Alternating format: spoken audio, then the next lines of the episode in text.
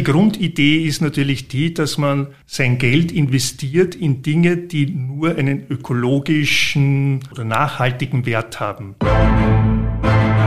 Die Dekarbonisierung voranzutreiben und die Umstellung der Wirtschaft auf weniger CO2-Emissionen, ja, natürlich, das hat Kosten. Aber diesen Kosten steht eben der Nutzen gegenüber, dass man sich sehr viel höhere Kosten in der Zukunft spart.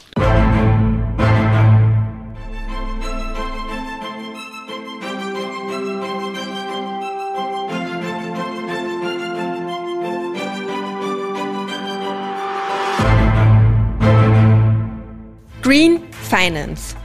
Was genau versteht man darunter? Wie kann ein nachhaltiges Finanzsystem aussehen und welche Spielregeln brauchen wir dafür? Die Antworten dazu geben uns die beiden ÖMB-Experten Andreas Breitenfellner und Wolfgang Pointner. Mein Name ist Carmen Haberfellner und ich begrüße Sie zu einer neuen Episode von Die Nationalbank, der Podcast.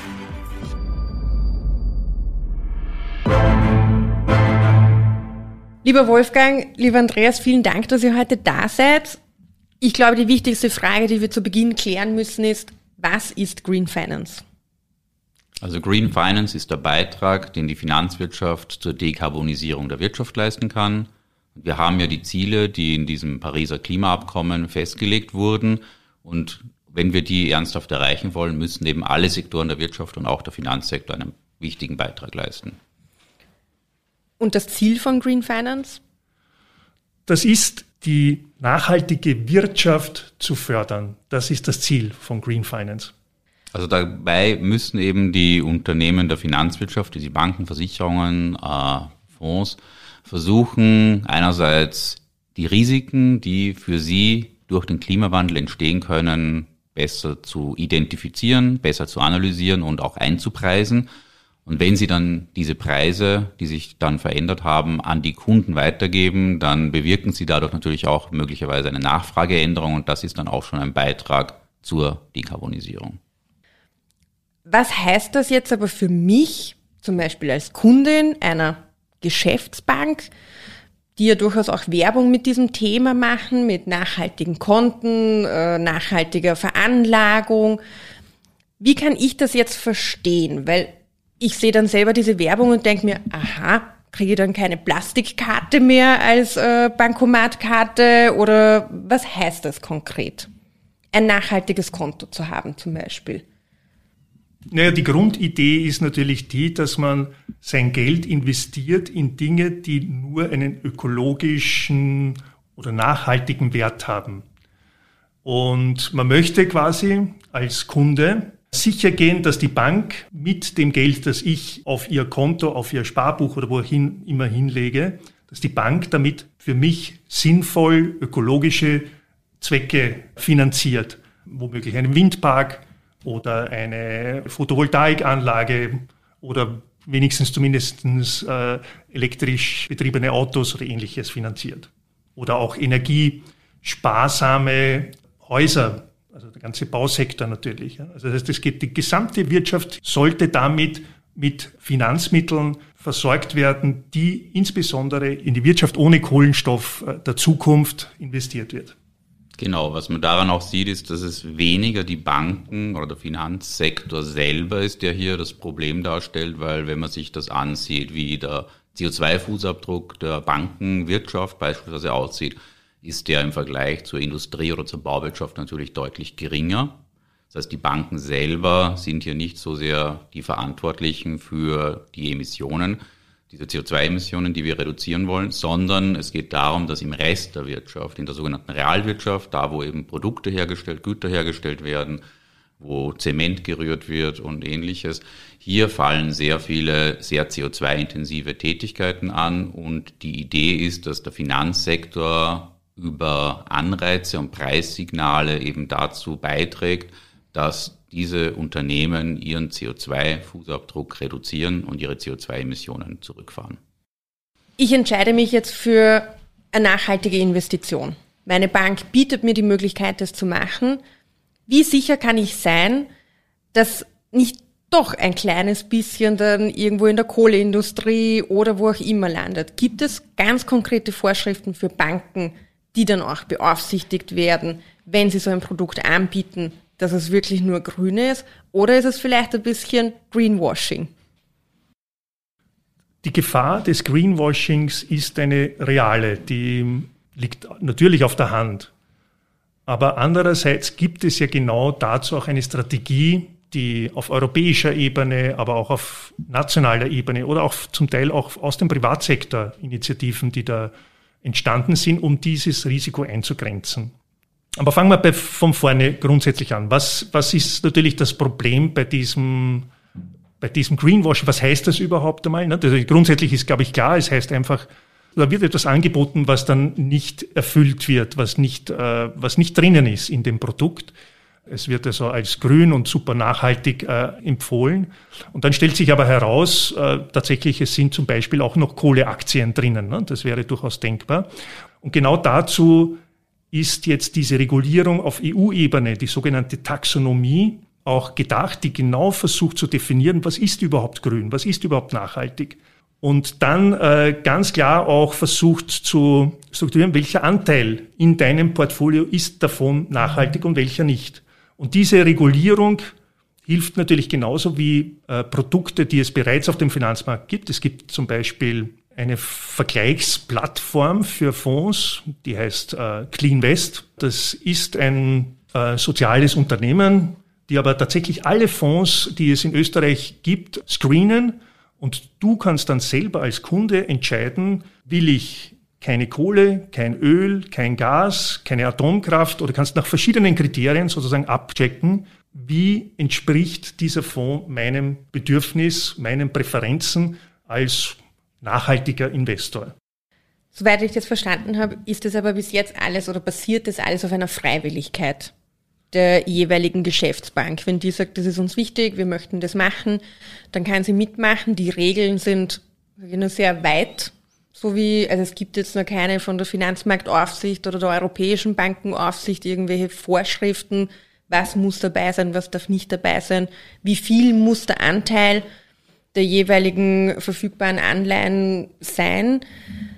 Sehe ich das richtig oder gibt es da schon sehr strenge Regeln? Na, es geht schon in Richtung immer strengere Regeln. Das geht tatsächlich zuerst mal mit äh, sogenannten Disclosure-Verordnungen, also sprich die Verpflichtung, dass ich einmal äh, sowieso als große Firma und auch als Bank immer auch über meinen Klima-Impact informieren muss, das heißt, ich muss äh, Rechenschaft ablegen in schriftlicher Form darüber. Und diese Vorschriften zum, zum Disclosure werden immer mehr taxonomiekonform gemacht. Also sprich, auch diese harten, strikten Definitionsregeln dann auch anwenden zu müssen. Das wird schrittweise passieren. Viele dieser Regulierungen sind noch im Entstehen. Aber ähm, die Richtung ist klar, das wird immer strikter werden. Das ist ja auch nur dann, macht das auch Sinn, weil dann sich der Kunde tatsächlich auf diese Informationen auch verlassen kann. Also ich glaube, bei der Disclosure-Verordnung ist klar, dass hier eben es wichtig ist, dass die Informationen, welche Produkte, welche Anleihen in einem Fonds stecken oder welche Anlagestrategie eine Bank fährt, äh, für die Kunden sehr wichtig ist.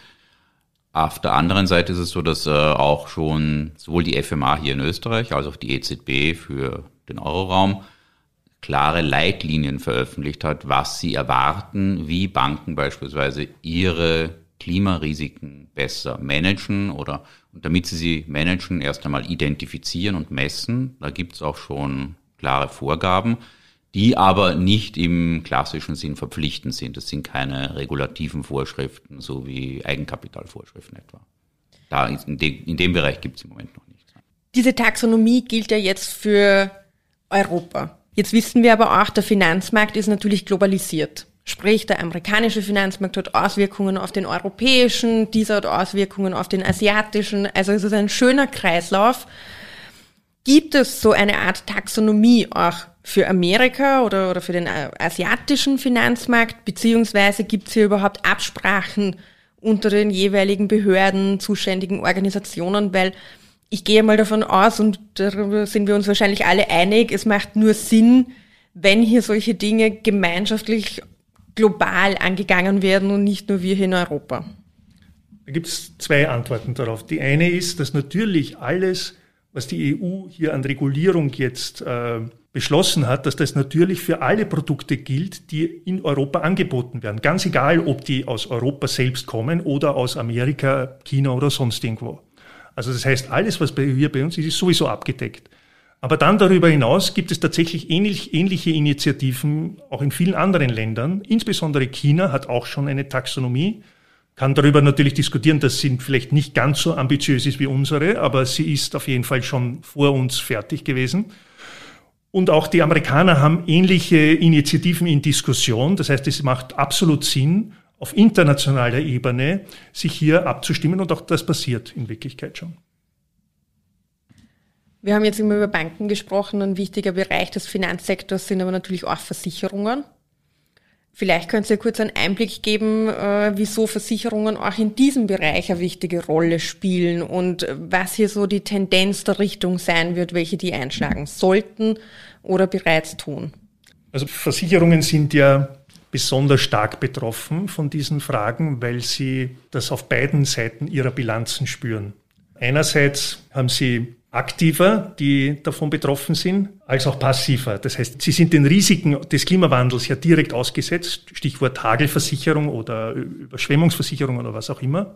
Und auf der anderen Seite müssen sie ja für solche Versicherungsfälle auf die hohe Kante legen und das auch investieren. Und da kommen sie auf eine weitere äh, Risikoseite äh, mit dem Klimawandel sozusagen in Konflikt. Und genau deshalb sind die Versicherungen schon viel früher vielleicht als der Bankensektor auf diesen Zug gesprungen. Insbesondere auch schon die Rückversicherer, äh, die also bereits seit 20 Jahren sich sehr intensiv mit diesen Fragen beschäftigen. Und äh, die, auch die Versicherer spüren tatsächlich jetzt schon die Risiken des Klimawandels in ihren Bilanzen. Das tut ihnen jetzt schon weh. Deshalb drängen sie auch besonders stark auf auf Maßnahmen. In Österreich zum Beispiel haben praktisch alle Versicherungen, soweit mir bekannt ist, bereits eine Kohlepolitik. Das heißt also, sie steigen aus Kohle zum Beispiel ganz konkret aus und verschiedenste andere Maßnahmen, die also hier in dem Bereich schon viel früher als im Bankensektor gesetzt wurden. Ein, ein großes Problem, das die Versicherungen dabei haben, ist, dass äh, ihre herkömmlichen Risikomodelle, die aufgrund von äh, historischen Zeitreihen geschätzt wurden, für die Zukunft die einen Klimawandel beinhaltet, weniger Gültigkeit haben, weil wir relativ wenig wissen, wie sich eben eine Erwärmung der Atmosphäre um, um zwei oder drei Grad Celsius auswirken wird, weil wir da schlicht und ergreifend noch nie waren. Also wir haben ja Zeitreihen zurück über die letzten 800.000 Jahre beispielsweise, wo wir niemals in die Nähe dieser Temperaturen gekommen sind und wir können daher nicht wirklich gut prognostizieren, wie sich das Ökosystem dann entwickeln wird und beispielsweise diese Extremwetterereignisse, von denen der Andreas gesprochen hat, äh, in einer Frequenz zunehmen, aber wir wissen nicht, ist es der Faktor zwei, drei, vier oder und da gibt es unterschiedliche Szenarien, die man zugrunde legen kann, aber letztlich äh, kann man nicht wirklich mit einer mathematischen Präzision eine gute Vorhersage treffen. Genauso wenig mathematisch vorhersehbar war die Corona-Pandemie. Die Auswirkungen auf die Wirtschaft werden uns alle noch sehr lange beschäftigen. Jetzt stelle ich die Frage, ist jetzt tatsächlich der richtige Zeitpunkt, Unternehmern vor neue Herausforderungen zu stellen, indem sie Regeln umsetzen müssen, die mit aller Wahrscheinlichkeit nach mit Kosten verbunden sind? Pandemiekosten und Green Finance Kosten. Ist diese Doppelbelastung machbar oder kann sie am Ende sogar zu einer Instabilität des Finanzsystems führen? In jedem Fall müsste ja sowieso auch mehr investiert werden in unsere Wirtschaft, gerade nach dieser äh, Corona-Krise. Und da ist es doch wohl schon mal klüger, äh, in die Dinge hinein zu investieren, die auch wirklich äh, in der Zukunft eher gefragt sein werden, also sprich eben auch nachhaltiger sein werden.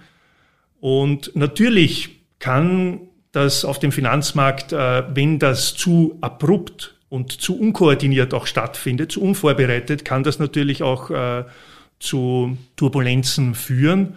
Äh, man muss aber immer abwägen, welche Turbulenzen sonst auch äh, entstehen würden, wenn wir nichts tun würden. Also auch dann wäre natürlich, würde der Klimawandel an sich ja auch Turbulenzen am Finanzmarkt auslösen. Darf ich da noch kurz was einbringen? Äh, ich glaube, es ist in dem Zusammenhang auch wichtig, dass man hier sozusagen in Opportunitätskosten denkt, weil nichts zu tun und jetzt nicht die Dekarbonisierung voranzutreiben und die Umstellung, der Wirtschaft auf weniger CO2-Emissionen bedeutet ja nicht, äh, dass wir uns einfach diese Kosten sparen, die damit verbunden sind und möglicherweise auch die Finanzinstabilität, die damit einhergehen könnten, sondern das bedeutet, dass wir uns im sogenannten Business-as-usual-Szenario bewegen und vom Weltklimarat über alle Klimaexperten, die sich hier intensiv damit beschäftigen, sagen uns, dass dieses Szenario innerhalb von wenigen Jahrzehnten zu einer sehr, sehr großen Veränderung im Weltklima führen wird und dementsprechend auch eben die Lebensbedingungen und die Produktionsbedingungen in vielen Ländern sehr, sehr negativ beeinflussen wird. Und die Kosten, die daraus entstehen, sind natürlich in dieser Rechnung dann nicht berücksichtigt, wenn man sagt, wir haben jetzt die Kosten, indem wir beispielsweise die Autoflotten unseres Unternehmens von Benzin und Diesel auf emissionsfrei umstellen müssen. Ja, natürlich, das hat Kosten, aber diesen Kosten steht eben der Nutzen gegenüber, dass man sich sehr viel höhere Kosten in der Zukunft spart. Und man sieht ja von den Autoproduzenten angefangen, zu vielen anderen Branchen auch, dass die Umstellung sehr offensiv auch angegangen wird. Also es gibt viele Autobauer, auch deutsche Autobauer mittlerweile, die sagen, bis zum Jahr 27 oder so entwickeln wir die letzten Benzin- oder, oder Dieselbetriebenen Autos. Und wir gehen komplett über in elektrische beziehungsweise teilweise auch wasserstoffbetriebene Autos. Diese, die, dieser Zug ist mittlerweile abgefahren. Das, ist, das Erstaunliche ist auch, wie schnell das passiert ist und ziemlich gleichzeitig, ehrlich gesagt, auch mit der, mit der Corona-Krise. Ne? Die Wahrung der Finanzmarktstabilität gehört ja zu unseren Hauptaufgaben als Notenbank. Wie genau das jetzt mit dem Thema Green Finance zusammenpasst und was unsere Aufgabe als Notenbank dabei ist, das besprechen wir wieder in der nächsten Folge von Die Nationalbank der Podcast. Vielen Dank fürs Zuhören. Bei Ihnen ist noch eine Frage offen geblieben? Dann schreiben Sie uns gerne eine E-Mail via socialmedia.oenb.at oder natürlich gerne auch eine Nachricht über unsere Social Media Kanäle, Twitter und Instagram. Bis bald!